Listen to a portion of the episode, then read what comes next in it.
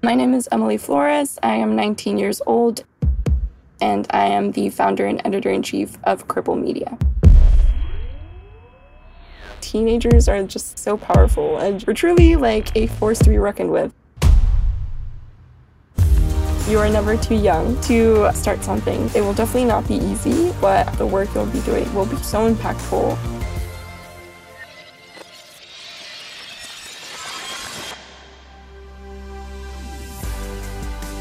Welcome to The Genius Generation, a podcast where we talk to young people doing incredible things in the world of STEM.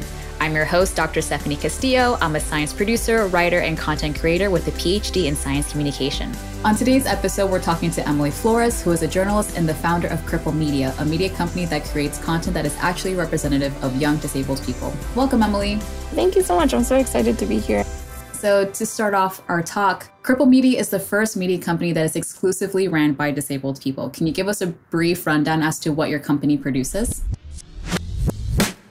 We actually first started out as an online magazine, but now we're kind of a bootstrap media company that is really aiming to kind of produce all sorts of content to really represent the disability community truthfully and also engage our community at the same time. Why was it important to have this type of representation in the digital space? I'm a power wheelchair user because of my muscular dystrophy, and so pretty much I've been in a wheelchair all my life. When I was very young, I noticed that I stuck out like a sore thumb my wheelchair was very loud and clunky, and I felt like I took up too much space. And so I would kind of try to find some type of refuge in media, you know, kind of like any kid does, TV shows or books or anything like that. But I think what was starkly different for me and so many other kids with disabilities is that the only representation that we have of kids like us are stories that are either like super, super just sad, tragic, and dehumanizing, or just treated as if our lives are inspirational just for living them. I kind of want to talk about the name in terms of like labeling your media company as Cripple Media. Like, what was that significance to you? When we first launched, the reactions that we had first gotten were very shocked, like outraged, people just very confused as to why we were named like that. The main central reason was when I was kind of sketching out like what type of platform I wanted Cripple to be. One of the things that was most important to me as I was kind of, you know, building it was something that felt truly representative of us. The word, the slur, cripple, now holds a very special relationship with our community because in uh, past disability rights movements, a lot of community members have chosen to reclaim the slur and kind of, you know, take back our power against the slur. You can even describe it as like a counterculture movement in the community. You mentioned that you started doing journalism at a very young age. When was that shift of having to work for others and do other types of stories into wanting to create stories for yourself and starting to develop these ideas for Cripple Media? I first started out kind of doing freelance reporting and kind of getting introduced to the world of journalism when I was 14. At the time, it was like my freshman year of high school. Everybody was kind of like starting jobs, working at a grocery store, bookstore. I was a wheelchair user, so I wasn't really sure if I could be a bagger at a grocery store.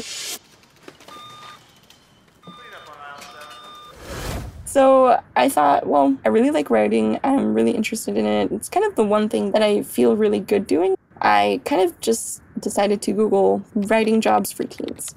And thankfully, I actually found this really cool posting that was actually looking for disabled teen writers. When I saw this, I knew nothing about journalism. The extent of my writing was fan fiction and like random scribbling in my Google Drive. My first assignment as a reporter was to talk about the lack of representation there was of disabled women in Hollywood. When I started reporting, I started to learn all these new things how to connect with sources, how to connect with people to talk to. And through this, you know, I was finding other people like me. And I was like, oh my gosh, this is everything that I wanted for myself, but I never knew that it was possible for me. I never thought that I could carve this space for myself. The amount of disabled journalists that I can count are probably on one single hand. And so I realized what better way to really amplify my voice than to multiply it by hopefully many, many, many, many other voices just like mine.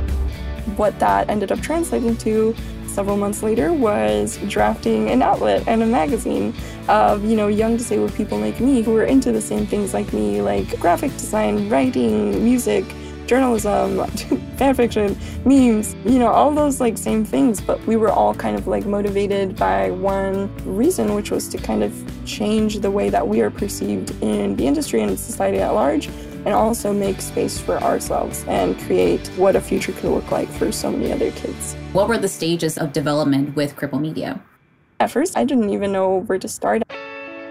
When I had finally come up with the idea, what I'm going to do is create a magazine for other teens and kids like me. I kind of knew that I wanted to focus on online because I knew that remote work was the most accessible for us and for our community. It was really tricky figuring out how I can create an online magazine, what that entails, what we need in a team, how often do we need to publish, how do we grow our presence. The next step was to kind of just build out our team. The day that I decided that we would go live, I took our social media accounts live, I took our website live, and I put out a call on our social media being like, hey, we are a newly established online magazine. We're Cripple Magazine. We are dedicated to really changing the way that we young disabled people are perceived. We're looking for contributors from the ages 13 to late 20s, and we'd love to hear from you. We want to build this movement with you. Thankfully, I still can't believe it, but thankfully, we were able to get a lot of applications and submissions and a lot of word of mouth. I want to go back to kind of like the content that you develop what is the range or types of stories you guys mostly focus on? Is it mostly health? Is it just kind of pop culture? Or do you even talk about like any science stuff on your platforms? We always wanted to really make sure that we covered like a wide variety of things, like really anything that anybody wanted to write about disabled people not only want to talk about disability, we also want to talk about like literally everything and anything. And maybe even with a disability angle on it or, you know, talk about our own experiences. Of course, that is like the central part of our outlet, but also just literally anything like a random show or like a random specific chapter in a book. We cover pop culture, entertainment, news, politics, tech, fashion, or any sort of different stuff like that. We kind of, you know, inherently write about disability, calling out ableism so, when talking about kind of calling out ableism, can you give us an example of how that looks? One of our writers, Brianna, she had written a listicle of 10 movies that are famous for their disability stories and kind of breaking each movie down as to why they are actually really, really ableist and really, really just bad for learning about disability. Would you say the biggest struggle you faced in launching is just learning how to develop the was to design like a magazine and to really figure out like what outlet you were trying to do? One of my most important values to us ever since we started was paying our contributors. Something that was really important to me as I started working as a journalist was that disabled people are woefully underpaid for really anything in the workforce, but also, of course, particularly creative jobs. And this is even more so true for young people. My ultimate dream for Cripple is for us to become an outlet where young disabled people can come to us to start hopefully working in the media. I think that you're doing something that's so unique and so niche. I have no doubt that your goal of being able to provide for those that are developing your content and to have these collaborations that can help sustain that, I have no doubt that'll happen to you. With that big vision in mind, what has been the impact of your outlet so far? Well, now it's really wild to say, but we've been existing for like almost four years now, which is literally weird.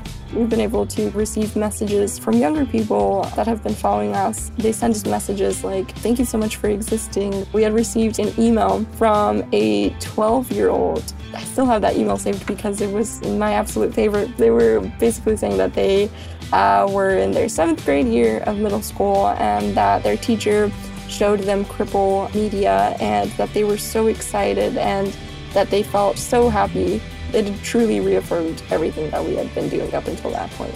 As we've been able to exist, we've been able to be featured by the print version of the New York Times. We've been featured by Yahoo, The Verge.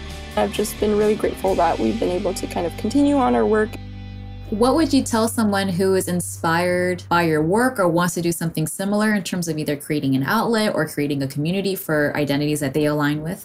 First and foremost, that you are never too young to start something. It will definitely not be easy. It'll definitely not be like a linear road, but I think that the work you'll be doing will be so impactful and so cool. I think that teenagers are just so powerful and we're truly like a force to be reckoned with. And I'm really sad about turning 20 this year, but but I'll forever write a love letter to adolescence because I just think it's such a magical and difficult and twisted and, you know, rocky road, but I think you'll really find yourself along the way. I love that so much. if you can change one thing about our current state of the world, what would you change? I would change the way that disability is perceived in society, either subconsciously or consciously. Often we aren't really perceived with autonomy, boundaries, we should really dismantle the oppressive structures that kind of inhibit us and also our societal attitudes around disability and the stereotypes that surround it. I really hope that those that are contributing to your media outlet and to the stories that you guys are covering are able to kind of like, again, continue to grow, to shine the light, and be able to, yeah, make a change and, and make a difference. So it's really exciting. But thank you so much, Emily. I love this conversation. You're so rad. You're so cool. And really looking forward to kind of seeing the growth or already seeing the growth in what the new outlets and medias that you guys are going to be developing. So thank you so much for this conversation. Well, thank you so much. I appreciate it so, so much. Thank you so much for listening this week's episode of Genius Generation. Make sure to tune in next week to hear our next guest and all the incredible things that they're up to. We'll see you next time.